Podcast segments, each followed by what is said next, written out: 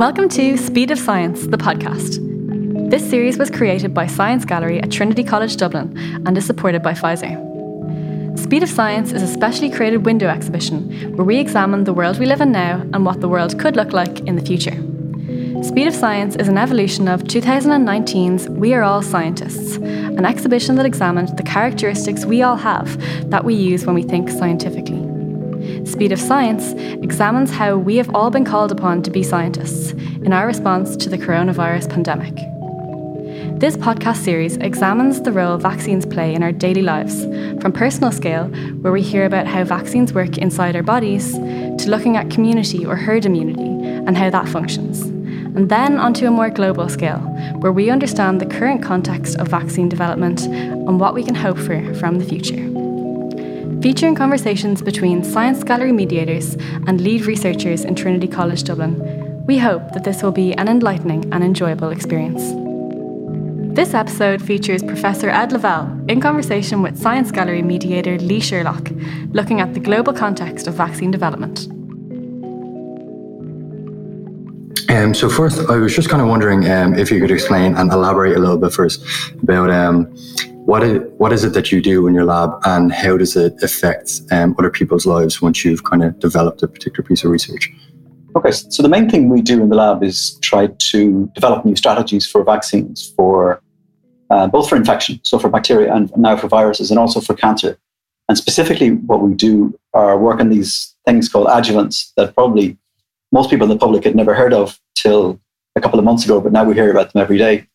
We've been kind of working on these for about 20 years. So essentially, what adjuvants are are um, components you can put into a vaccine to make the, to give you a stronger immune response than than you get in the absence of it. So um, I suppose one of the biggest things that's happened in, in vaccination over the last couple of decades is a move away from using whole so whole organisms, so like a whole virus or a whole bacterium that was either dead or modified so it couldn't cause disease in a human, but it can give you immune responses.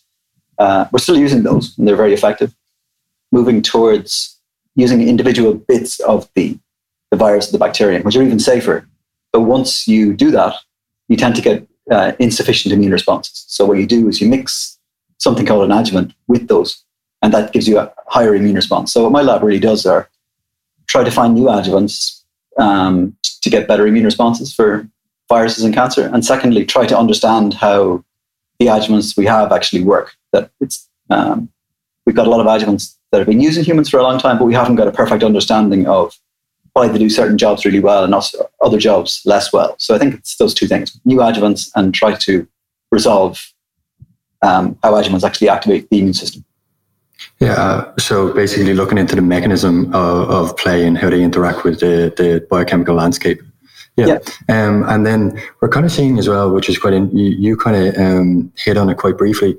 We're kind of seeing then a move away from the traditional approach, which was to inject a whole dead virus into um, an individual in order to generate a um, some type of immunity. Um, but now we're seeing individuals such as like Pfizer, for example, we're using an mRNA approach uh, in order to generate a vaccine. So could you give maybe some insights into what makes this particular approach so advantageous in contrast to the more traditional approaches?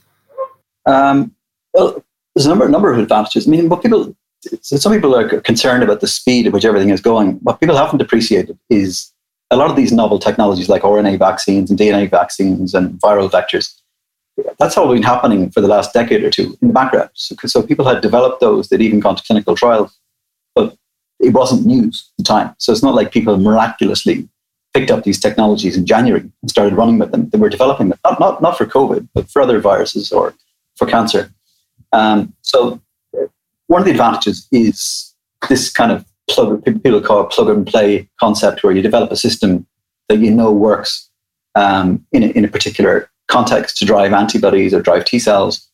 And then you can be confident if you just slot a different cassette, essentially. What you're doing with coronavirus is taking this S or spike protein out of the virus and slotting it into this cassette that's being developed for other viruses. So the advantage there is you could move very quickly.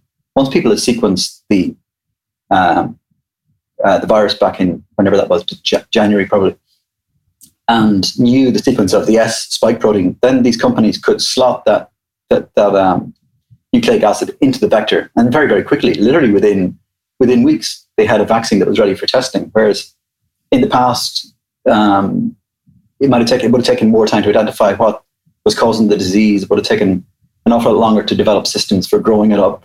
So, the, so if you use a traditional approach, you have to find a way to grow the virus in very large amounts to be able to kill it or to attenuate it. That, that takes time. So uh, a big advantage is probably the speed at which you can operate at.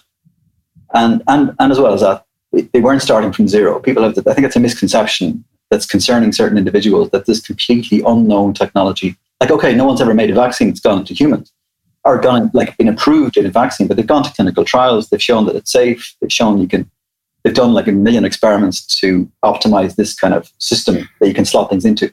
Yeah, and also SARS isn't necessarily a new virus either. We've known about this for quite some time in bats as well. It's just this particular mutation that we're seeing kind of um, forcing this pandemic to take place is new to us. Um, but we've known about um, obviously some of the sequence that have been at play there too, right? Well, I mean, this is so SARS-CoV-2 is a new virus for humans that we hadn't had to deal with before. We've had other coronaviruses like MERS and SARS, and obviously some coronaviruses that cause the cold. And the S or spike protein is also a key in terms of other other coronavirus infections. So I suppose people know a fair bit about coronaviruses, but wouldn't have known much about this um, specific virus itself.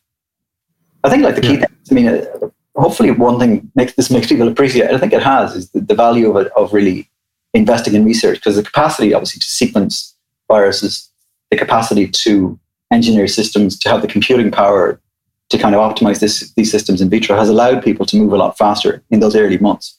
You weren't, you know, in another in another era, you could have been at this point. You might be only at the point where you would um, managed to grow up enough the virus. You know what I mean? So the technology have been massively beneficial so uh, it's obviously it's clear that um, a, a, risk factor won't be necessarily an issue. Well, as you suggest, um, with this particular vaccine, um, but still, it's still public perception um, that uh, a lot of the adjuvants and a lot of um, the components of that vaccine um, are cause for concern, and particular adjuvants such as alum.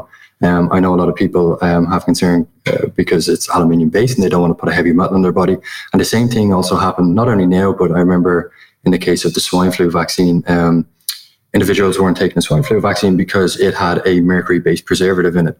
Um, now, I think it came out later that there was five times more mercury concentration in a can of tuna than there ever was in that vaccine. Um, but there's this kind of public perception out there that um, if we put heavy metals into um, vaccines or if we use these particular type of adjuvants, they are unsafe. So I was just wondering, could you give us some insight into the kind of uh, safety profile of something like alum? Yeah, I think those conversations are very unfortunate. I mean, the reason we have phase one, phase two, phase three clinical trials and, and post approval um, tracking of, of responses is because these are all safeguards that have been put in place. So you don't release unsafe vaccines alum has been used. I mean, it's really unfortunate that this conversation, not, not with you, but in, in uh, the last while, alum has been used for the best part of 100 years. I mean, alum has literally saved, if you think of diseases like tetanus, diphtheria, um, hepatitis B, uh, the injectable polio vaccine, these vaccines only work because alum is a component of them. So I don't know how many lives alum has saved, but it's, uh, it's ginormous numbers. Uh, a lot. all, all, of us have had alum multiple times. I mean, certainly my kids, myself, everyone I know no one has ever, that I'm aware of, had a significant um, issue with alum. So the, the, the, clinical trials tell you, rather than being obsessed about this metal or this thing is, is dangerous in a different context, what's important is the formulation that's put into the vaccine that's tested on millions of human beings or used and gives you protection without any, any really strong evidence of negative side effects. That's the evidence you need. Going off and finding out aluminium in, in a different context, in a different material, in the ground or in something else is an issue. Trying to trying to conflate those two things is really dangerous. This is not true. The reason you have clinical trials is to show that specific formulation that you're using is safe. Not not that I mean you could do that with anything in life. You can say there's some individual component of food that if you took in a huge amount in a different context is dangerous, but that's not relevant. What's relevant is is the food you're eating. That specific thing is that safe or not. So I think I think we have a huge amount to thank alum for. If you look at human history over the last hundred years. And coming along almost hundred years later and saying this is dangerous is going against almost a century of human experience. Yeah. And um, it, with regard to, I, I, I, see that there's a lot of people, especially when it comes to um, anti-vaxxers and also kind of anti-lockdown movement now, which is kind of taking place uh, across Dublin. We're, we're, seeing a lot of those guys on O'Connell Street, right?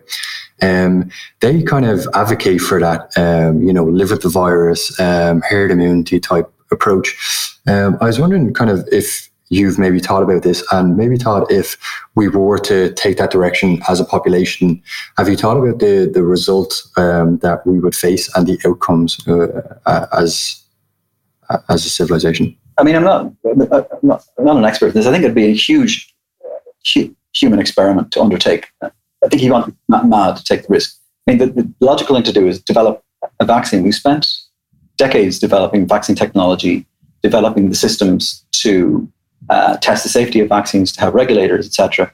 That, that's a, that's our biggest defense strategy we have. So so it makes sense that we mobilize that strategy, make a safe and effective vaccine. So we know from the past that diseases that were horrendous killers of humans, like polio, um, and even like tetanus or uh, measles, that caused huge issues in Dublin until a couple of decades ago, were have been fully controlled. So people have forgotten about those diseases because they're controlled by vaccines. They didn't miraculously disappear.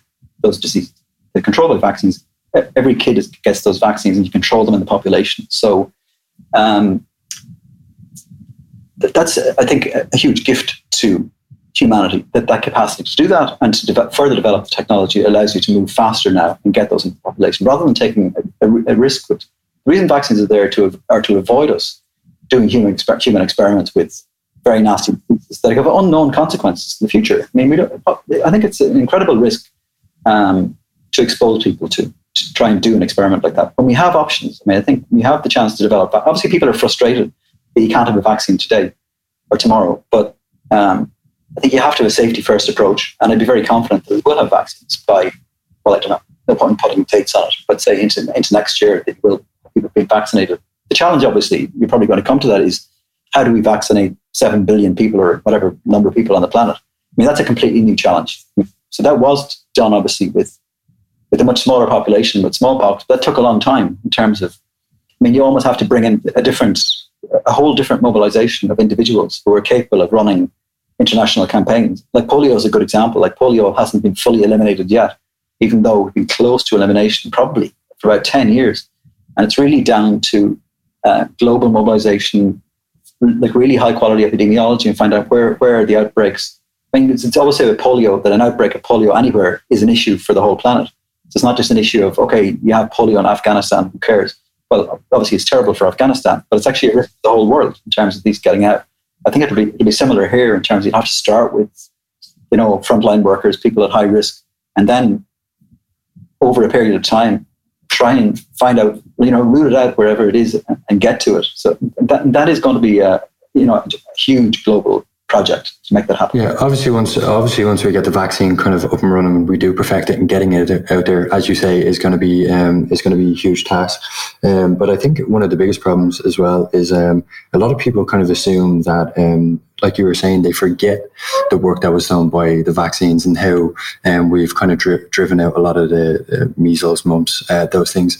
Um, and even I, I know that the anti-vaccine movement they don't correlate you know the the they call it a coincidence between um, vaccines being used and getting rid of something like the the measles, but um, I think they they kind of contributed more towards herd immunity, um, which is a really unfortunate thing, um, because it allows, like you were saying, smaller populations then to carry on that particular virus.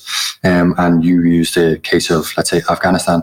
Um, obviously, rolling out a worldwide initiative is just as important because it means then that we don't have um, problems later on down the line once we kind of get lax with um, with the administration that it doesn't uh, blow up again. I mean, a prime example of that was maybe a couple of years ago with Ebola, right? Um, there was a small population in Africa.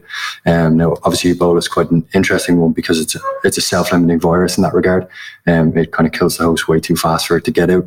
Um, but if there was a, a, another virus, let's say the, the coronavirus here, and we became lax on smaller populations just once the Western civilization was okay, it would be detrimental to us at one point or another, um, just for not kind of helping those guys out. You mentioned there a minute ago, and I think it's really maybe it's the most convincing way that I was a little bit involved with the promoting the MenB vaccine. This is going back probably a bit less than 10 years ago. Um, and there, basically, you brought patient groups together and you had individuals who, who, had, been, who had had MenB and survived, who had lost children, who had lost limbs, who had lost fingers or toes, who had a lifetime of going to hospitals. I mean, you don't want to do that. You don't want to have to do that. But sometimes you have to do that. It's only about putting people into a room and saying, this is the reality of this disease. This is what it's done to this individual. His life will never be the same. And all the people around them, their life will never be the same either. This is why it's important to develop a vaccine. And sometimes it's like it was like the papillomavirus vaccine. It's that lady in Clare with cervical cancer that really came out and promoted the vaccine said, This is the reality of this disease. This has killed me. I think you almost need that. that, that sometimes um, this shouldn't be an abstract conversation or a political conversation. These diseases were kind of uh, had a massive impact in human civilization and would still be doing so if we hadn't done something about it. So I think that's why I think if we can find a way to take the politics out of vaccination and just look at the reality of what these diseases can do, what they did do in the past, that the reality is the development of societies we have in the West are only possible because we were not at the mercy of these these diseases that used to kind of torment us, you know, until very recently. Yeah, there's there's obviously a lot of people in kind of uh, less developed parts of the world that are also dependent on us generating these because I mean, as you say, we do have the finances and we do have the luxury of um, kind of researching them a little bit further.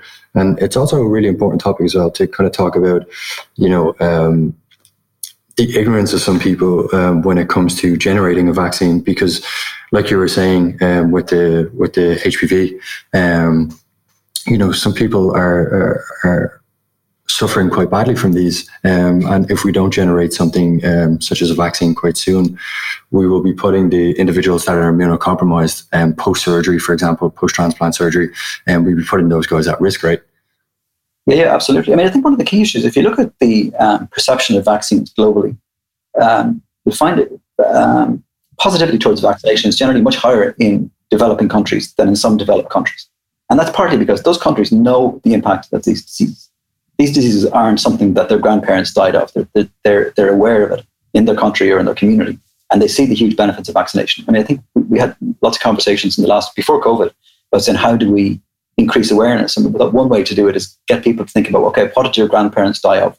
What did your great grandparents die of? And obviously, some people don't know. But once you start going back, suddenly you find out, okay, actually, that person died of uh, polio, or that person got tuberculosis, or someone else got died of septicemia. And it, that, that, suddenly rocks people back to reality is this notion of living in a world where infectious diseases have no impact on your health whatsoever that um, is, is been a very fortunate, hopefully we get back to it next year, but that's been a very fortunate period where you were able to forget about it. After the Second World War, effective vaccines, antibiotics, meant most people could forget about infections. And then almost think they're gone, like that was history. But it's not, it's not history. Those haven't disappeared. They're being controlled by vaccination. Yeah, they're they're still in some corners that you're treading treading us in some in some form or capacity. It's much closer to you. I mean, um, like Clostridium tetani is in the soil. You don't have to go that far. Just cut your hand. The reason you get a tetanus is they're in the soil. If you look at an example, after the breakdown of the USSR, there was disruption to the health service uh, there for a short period of time. And what you saw was a huge spike all of a sudden in diphtheria from almost nothing to significant numbers overnight. So you don't even think about this is historic, this is miraculous, things have disappeared. Uh, there are examples where if you stop vaccination campaigns, the diseases come back. And that's just reality. There are some unfortunate examples like that one to show you that this is the reality of what happens. Yeah.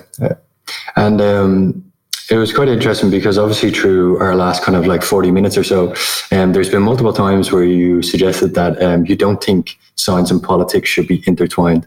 Um, but unfortunately, I think we live in a world where they're becoming increasingly intertwined. And I was just wondering, do you, as an individual, or kind of as an educator or a um, science communicator, do you feel that um, you know having that um, you know having politics and science so close to one another is detrimental to the the spreading of awareness um, of, of factual information and having individuals such as Trump in the world, um, do you think his voice threatens the community as a whole?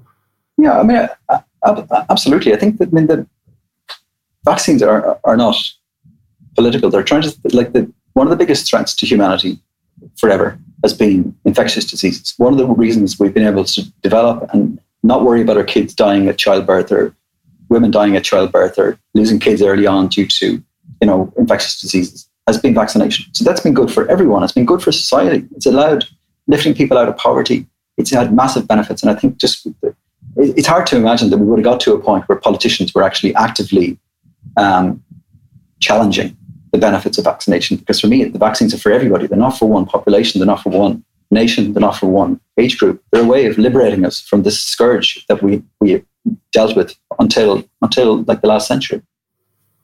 Yeah. Um, so, like, one, one of the things that you're saying there is obviously um, vaccines are for everyone, and it, it, it's definitely a right of an individual to have access to those. Um, do you have any ideas, um, you know, mechanisms in which we could kind of bring those prices down and make these things a little bit more accessible? Yeah. Well, if you look at like if you look in an Irish context, you have a standard vaccination campaign that covers multiple things. I mean, they don't pay for those. I mean, that, that's that's provided by the government as as it should be. I think I think with something like a zoster vaccine for the elderly, that you, you, pay for that, but that's a choice. People can think, I, you know, I want to take the risk of getting uh, That's a bit different. Um, but for vaccines that are for the for protection of young children, they should be provided by the state. In my mind, there shouldn't be any cost associated. I think when we get to a point, hopefully in the future, with, uh, so one of the challenges here is all of these new technologies have people have spent like billions developing these technologies to a certain point. So that you know they have to be given a, fair price by governments to actually mean that they get money back in terms of doing it. I think what we really hope to get to in the next 10, 20 years are, are vaccines for cancer, for example. And and there, I mean, if you look now with say checkpoint blockers for cancer, they cost huge amounts of money. But again, they've taken decades and vast investment to generate it. And I think probably most people would be willing to pay, or what the health service, like tens of thousands to say that. There's always the issue with those conditions of what's the cost of not doing this in terms of this individual spending, you know, months or years in in, in hospital or having multiple surgeries. Now that's different moving to cancer vaccines. It's a different direction we're going in. But I think there has to be appreciation on both sides that the reason you have all this cool uh, technology that can be tested for COVID is there's been huge investment by these companies largely and by academics as well to develop these in the background for the last 10, 20 years. So obviously they can't just give them away for free after like they've got thousands of people working for the companies, etc., etc., etc. Uh, yeah, it's it's definitely important that they, they see some sort of profit. Otherwise, those companies will go under, and next of all, we'd be no uh, you know no less better off than uh, some of the kind of less developed countries in the world. Um, so obviously that's an that's an important aspect. And you were kind of hitting on um, some other really um, interesting ideas, which was the the concept of um, vaccines against cancer um, and the, the kind of optional um, approach that may be taking place um, later on down the line. So, do you think that we're going to uh, eventually end up moving into a world where um, these types of vaccines are not necessary?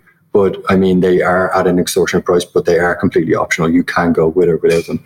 Um, and would you agree with that approach? Do you think it's like with cancer? I mean, so the, I suppose one cancer vaccine we have is the HPV vaccine, which is vaccine against a virus that causes cancer. Um, that, that won't be, that'll be a, an exception rather than the rule because not all, you know, in most cases we don't know specific viruses that are responsible or it's not caused by a virus. Uh, so there you're going to be going directly into the patient. So it'll be very patient specific. You won't be making a generic vaccine that's given to large groups of people. And, that, and then it becomes more like it's really a therapy like it have now. I mean, so checkpoint blockers or specific types of chemotherapy, etc. It'll be a bit more along those lines. I mean, hopefully highly effective and safer. But um, that won't be something that'll be rolled out across populations. It'll be, you know, I think given to people who already have cancer, which is quite different. I mean, the idea of a therapeutic vaccine where you give it to someone afterwards, rather than what we're talking about now is like prophylactic vaccine. The ideal thing is you give a vaccine to young kids, and that will give protection whether they get it as a child or get it uh, later in life. So moving into that area of um, preventative medicine um, rather than developing a form of therapeutics is I going to be faced with therapeutics though because um, cancers are so variable from person to person. There are huge differences from one cancer type to another. So I think there, where that some of that field is going is really trying to find ways to make your own tumor more immunogenic, so your immune system comes and attacks more efficiently. I think that's where that field is going, but I, that, that won't be a case where you're vaccinating whole populations. I think it, it'll be it'll be patient specific. 100%. Um, um, I'd like to just kind of thank you for taking the time out and um, having this back and forth. Thank you. That was Speed of Science, the podcast, brought to you by Science Gallery at Trinity College Dublin and Pfizer. Thank you for joining us today, and be sure to check out the other podcasts in this series.